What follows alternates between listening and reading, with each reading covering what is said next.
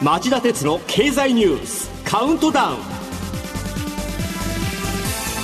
皆さんこんにちは。番組アンカー経済ジャーナリストの町田鉄です。こんにちは。番組アシスタントの杉浦舞です今日も新型コロナ対策をして放送します。日曜日ウクライナ当局はロシア軍の攻撃を受けた南部南部ザポリージャ原発の運転を停止したと発表しました。ザポリージャ原発の関連施設などでは8月以降砲撃が相次いでおりロシアとウクライナがお互いに相手の仕業だという非難を繰り返してきました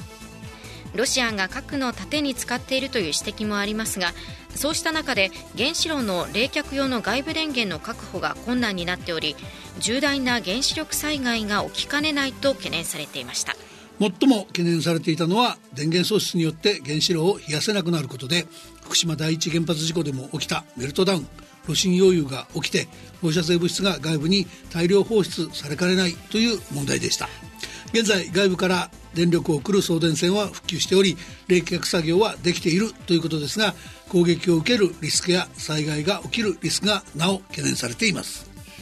ウクライナのクレバ外相は今年の春に万が一原発が爆発すればチェルノブイリ原発事故の10倍の被害になると語っており気象状況によっては放射性物質がヨーロッパの外にも広がりかねないとされていました。一方 IAEA 国際原子力機関は今月1日から現地調査をした上で専門家2人を常駐させ監視していますが月曜日にはグロッシ事務局長が原発周辺の安全を確保するための保護区域の設定が緊急に必要だと述べロシア、ウクライナ双方と協議を始めたことを明らかにしています。その IAEA ですが外伝によると同じく月曜日に開幕した IAEA 理事会ではポーランドとカナダがロシアに対する非難決議の採択を目指しているといいます。草案はロシアに対するザポリージャ原発を含むウクライナの核関連施設に対するあらゆる行動の即時停止が柱になっています。3月の臨時理事会で採択された非難決議と同じように賛成多数で採択される可能性は高いものの問題はこの決議に法的拘束力がないことです。国際社会はザポリージャ原発の安全を確保するため粘り強くロシアに圧力をかけていく必要がありそうです。それではこの後激動する世界のニュースの中から僕が厳選した今週これだけは押さえておきたい10本をカウントダウン形式でお伝えします。この番組は NTT グループの提供でお送りします。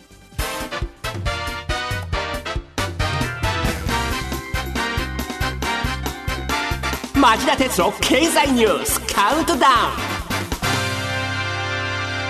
ン。では10位のニュースから始めましょう。ランサムウェアの被害去年より8割も増加。昨日警察庁は秘密情報などのデータを暗号化しその復元と引き換えに金銭を要求するランサムウェアの被害状況を公表しました。全国の警察が今年の1月から6月に把握した被害は114件に上り去年の同じ期間に比べて8割も増えています。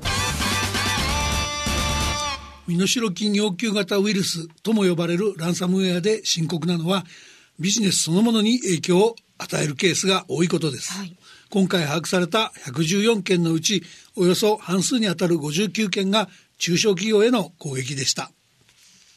警察庁は全国の事件の捜査を担うサイバー特別捜査隊を発足させていますが今後は海外の当局との連携が不可欠。攻撃者の特定や摘発を急いでほしいものです。続いて第9位のニュースです東京オリンピック関連の汚職次々と明らかに。水曜日東京地検特捜部は大会組織委員会元理事の高橋治之容疑者らに賄賂を提供したとして角川の角川嗣彦会長を逮捕しました。8位のニュースはこれです。農林水産省が TPP 対策の基金を123億円過大算定会計検査院は水曜日 TPP 環太平洋経済連携協定対策に設置した畜産基金が2020年度末の時点で123億円過大に算定されていると指摘しました。基金は畜産農家の収益力強化などが目的ですが納期リース費の補助事業で大幅な支給の遅れが発生。辞退者が相次いでいるにもかかわらず農水省は毎年支出を上回る国費を積み増ししていましたえー、この問題の畜産基金は2015年度の補正予算で設置したと言いますから第3次安倍内閣の時ですよね農家からの票集めを目当てに補助金をばらまく仕組みを作ってみたもののニーズの把握も支給の仕組みもずさんだった。予算を消化してないのに消化したふりをして毎年基金の資金を積み増し続けていたとのことですから血税の尊さを分かってない政治家とお役人がここにもいたって話ですよね。こういう政策を主導した総理が亡くなるとまた血税をたんまり使って国葬にしてもらえるって岸田さんどっかおかしいと思いませんか？7位のニュースはこれです先週土曜日イギリスでチャールズ国王が即位を宣言。一方女王エリザベス2世の棺は水曜日イギリス議会議事堂に安置され市民による弔問が始まりました。在位70年を超えた君主に最後の別れを告げようと多くの人が駆けつけテムズ川沿いには長い列ができています。杉浦さんテレビの中継見ました？もちろんです。イギリス政府によるとホールへの入場が始まった14日午後5時過ぎの時点で行列はおよそ5キロの長さに、うん、最長で16キロまで伸び棺にたどり着くまでになんと30時間以上かかる可能性もあると予想しているということです。いかに多くの国民に愛されていたか本当に偉大な女王でしたね。そうだねでその女王エリザベス2世の国葬は来週の月曜日に決まりましたが国政国葬っていうのはこういう人のためにやるもんじゃないんですかね、うん、岸田さん違いますか？6位はこのニュースです。昨日韓国外務省はハン・ドクス首相が安倍晋三元総理の国葬に参列すると正式に発表。韓国の首相が来日するのは3年ぶりとなりますえー、安倍元総理の国葬も税金の無駄遣いとか国民への弔意の強制になりかねないとか悪い面ばかりではないかもしれないというのがこの外交への寄与ですよね、えー、安倍元総理の在任中に戦後最悪と言われるまで悪化した日韓関係の改善に少しでも役立ててほしいものです。続いて第5位のニュースです水曜日ウクライナのゼレンスキー大統領が奪還した東部ハリキウ州の要衝イジュームを電撃訪問解放したと表明。一方ロシアのプーチン大統領は西側諸国を睨み中国の習近平国家主席と昨日ウズベキスタンのサマルカンドで首脳会談を行いました。両国の首脳が対面で会談を行うのはウクライナ侵攻後初めてのことです。ウクライナの国防次官によると今月6日以降ハルキウ州内で、えー、広島県に匹敵する規模の領土を奪還したといいます。習近平国家主席との会談などプーチン大統領の外交戦術にはこの苦戦への焦りもあると見られています。4位のニュースはこれです。オミクロン株対応ワクチンの無料接種来週スタート。水曜日厚生労働省が方針を決定。一方 WHO 世界保健機関のテドロス事務局長は水曜日の記者会見で新型コロナウイルスのパンデミック世界的大流行の収束が視野に入ったとの認識を示しました。えー、何かと頼りない印象がつきまとうテドロス事務局長ですが、ゴールが見えたからといって走るのをやめるマラソン選手はいないとワクチン接種率の引き上げを呼びかけたことにはやっぱり聞く耳を持つべきでしょうね。感染者が減らなければワクチンが効かない変異種の誕生を促すことにもなりかねません。一日でも早く新型コロナの根絶にこぎつけてほしいものだと思います。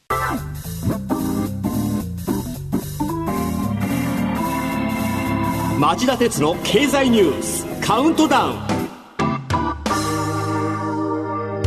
3位のニュースはこれですアメリカの CPI ショック広がる火曜日に発表されたアメリカの8月の CPI 消費者物価指数は季節調整済みで去年の同じ月と比べて8.3%上昇しました。7月の8.5%からは縮小したものの市場の予想だった8.1%を上回りました。これにより FRB 連邦準備理事会が1.0%の大幅利上げを行うのではないかという観測が急浮上しています。えー、この CPI の高止まりが市場にどういう影響を与えたかは次の第2位のニュースでお伝えするとしてここではこの CPI の高止まりの政治的な意味について簡単に触れておきたいと思います。政治的な意味とはどういうことでしょうか？はい、要するに11月に迫ったアメリカの中間選挙の行方を大きく左右するかもしれないということなんです。えー共和党のトランプトランプ前大統領に根強い人気がある一方で民主党のバイデン大統領は今一つ人気がないと報じられていますそれはなぜか大きな原因の一つがガソリン価格の高騰が続いてきたことです。ガソリン代の高騰は、えー、今なお車社会のアメリカでアメリカ人にとっては、えー、生活に大きな影響を及ぼす問題なんです。はいガソリン高騰の原因は欧米各国の新型コロナ危機からの回復に伴う需要の増加やウクライナ戦争における原油価格の高騰などが挙げられますがアメリカ国民から見れば第一に問題なのが現在の大統領であるバイデンさんの政策だということです。民主党の大統領で経済政策が下手だと言うんですね。こうなると秋の中間選挙に向けてバイデン政権は強い逆風にさらされるという状況になるわけです。そういうことなんですね。で、今回のアメリカの CPI について詳細に見ていくと、食品コストが前の年の同じ月に比べて11.4%上昇と、1979年以来の大きな伸びを記録したほか、電気代も同じく15.8%上昇して、1981年以来の高い伸び率を記録しています。これに対しガソリン価格は前の年の同じ月に比べ25.6%の上昇となりましたが前の月との比較では10.6%下がり過去2年余りの間で最大の下げとなりました。とはいえサービス分野で最大の構成要素であり CPI 全体のおよそ3分の1を占める住居費は前月比で0.7%前年同月比で6.2%それぞれ上昇。いずれも1990年代初め以来という上昇率になりガソリン価格の下落を相殺した格好になっています。逆風化でどこまで巻き返せるかバイデン政権の人気回復回復策からも目が離せない状況になっています。2位のニュースはこれです火曜日ニューヨークダウが2年3か月ぶりの大幅下落。ダウ工業株30種平均の火曜日の終値は前の日に比べて1276ドル安い3万1100飛び4ドルと1日の下げ幅としてはおととし6月以来の大幅な下落を記録しました。また水曜日の外国為替市場では円相場が急落。一時およそ24年ぶりとなる1ドル145円に迫る場面もありました町田さん、3位のニュースで紹介したアメリカの CPI の高止まりが FRB の大幅利上げ観測につながり、日米の株価の下落、円安の引き金になったというんですが、そもそもなぜ利上げが株安につながるのか、このあたり分かりやすく説明してください。はい。あのアメリカ株が大幅に下落したのには2つの面で大幅利上げが嫌気されたというべきだと思います、はい、一つは新聞やテレビが大きく報じていますが来週のアメリカの FOMC 連邦公開市場委員会で少なくとも通常の3倍速の0.75%の利上げ、うん、場合によっては1.0%という4倍速の利上げもあり得るとの観測が広がっています、はい。その結果、加熱気味のアメリカ経済が急減速して不況に陥り、企業業績が落ち込むのではないかという警戒感が市場に強まったということですね。で、もう一つは、そもそも利上げをすれば、アメリカ国債など株式よりも安全性が高い債券で高い利回りが期待できるようになります。はいなので、この際、お金の運用先を株式から債券にシフトさせようという動きが強まり、株式市場の需給動向が悪くなるのではないかという警戒感を読んでいる可能性もあります。前者の方は今風の警戒感の高まり方と言えますが、後者の方は、えー、金利の上昇期ならばいつでもあり得るものと言っていいと思います。さて、いよいよ今週第1位のニュースです。政府日銀為替介入を準備か。水曜日日銀が市場参加者に相場水準を尋ねるレートチェックを実施したことが明らかになりました為替相場の動向を紹介することで為替介入に備える動きとみられています。これを受けて同じ日の円相場は一時1ドル142円台まで円が買い戻される場面もありました。町田さん、このレートチェックは為替介入の準備のために行うものだということですが、政府・日銀は本当に為替介入をする気なんでしょうか、そしてその効果はあるんでしょうか？まあ率直に言って為替介入を本気でいや本当にやる気かなのかやる気なのかどうかはよくわかりません、はい、ただこのところエコノミストの間では円の下値のめどとして1998年の147円66銭と1990年の160円20銭の2つが有力になっていることは、えー、何度も、えー、この番組でこれまでお話してきた通りです。今や前者の147円66銭生まれ寸前ですから、ここを死守したいというのは政府日銀の嘘偽りのない心境ではないでしょうか、はい、なので本気で為替介入を考えてレートチェックをした可能性もあればレートチェックをすることで市場に為替介入を意識させてこれ以上円安が進まないようにしようとしたのかどちらが本当かは政府日銀にしかわからないことなんじゃないかと思います。ただこれも何度も話してきましたが政府日銀が実際に為替介入に動くには高いハードルがありますそれはアメリカです。高インフレが続くアメリカは輸入物価を抑える効果のあるドル高を歓迎しているのが実情ですから日本単独であれ日米協調であれ円買いドル売りの介入には容易には同意しないと見られているからです、はい、仮に協調介入が実現しても市場の巨大マネーに立ち向かうことは容易ではありません。結局のところ日銀が金融引き締めに転じない限りこの円安は相当期間にわたって続くと見ておいた方が良いと僕は思っています、はい、円安一体いつまで続くのか町田さんどう見ているのか。先週に続いて今週も夕方5時35分からの町田鉄の経済ニュース深掘りでしっかり網羅して解説していただけるんですよね。わかりました。やってみましょう、はい、以上町田さんが選んだ今週の重要な政治経済ニュースでした。町田鉄の経済ニュースカウントダウン。この番組は NTT グループの提供でお送りしました。さあこの後5時35分からの町田鉄の経済ニュース深掘りですが町田さんテーマは？はいテーマはいつまで続く歴史的な円安局面です、はい、まあ、いずれにせよ日米の金利格差の拡大が続いている間は円安終わらない感じしますよね。そのあたり町田さんにしっかり深掘っていただきましょう。それでは5時35分に再びお耳にかかりましょう。さようなら